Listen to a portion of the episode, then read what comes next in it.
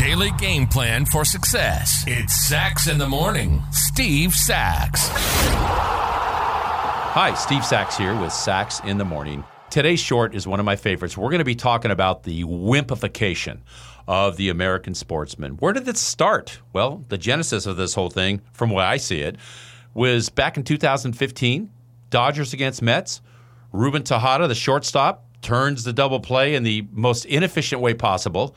He gets in the way of the oncoming base runner Chase Utley, who takes him out on a totally clean slide. And now they call it the Chase Utley rule. Can you believe this? Now, Ruben Tejada got his leg broken, but it was not Chase Utley's fault.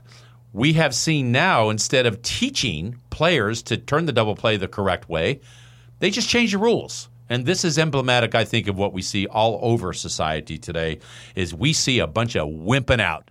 And this is called the wimpification of the American sportsman. Now, knowing that that's the genesis of how this whole thing got started, other sports have followed suit.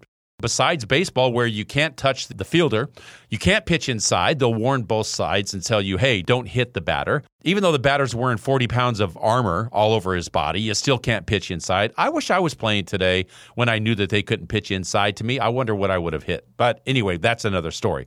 How about in football? You can't tackle the quarterback and land on him. That's too ferocious. How about when they're running a ball down the sideline from a kick return? You can't lower the shoulder on him.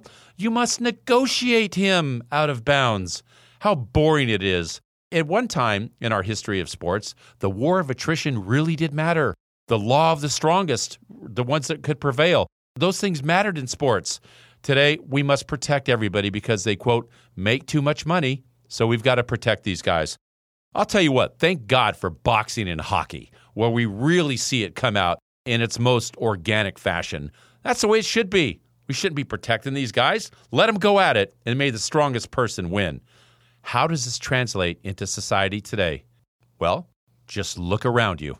It's pretty evident to me. That's my Sax in the Morning short for today. I encourage all of you to engage and follow your emotional heart.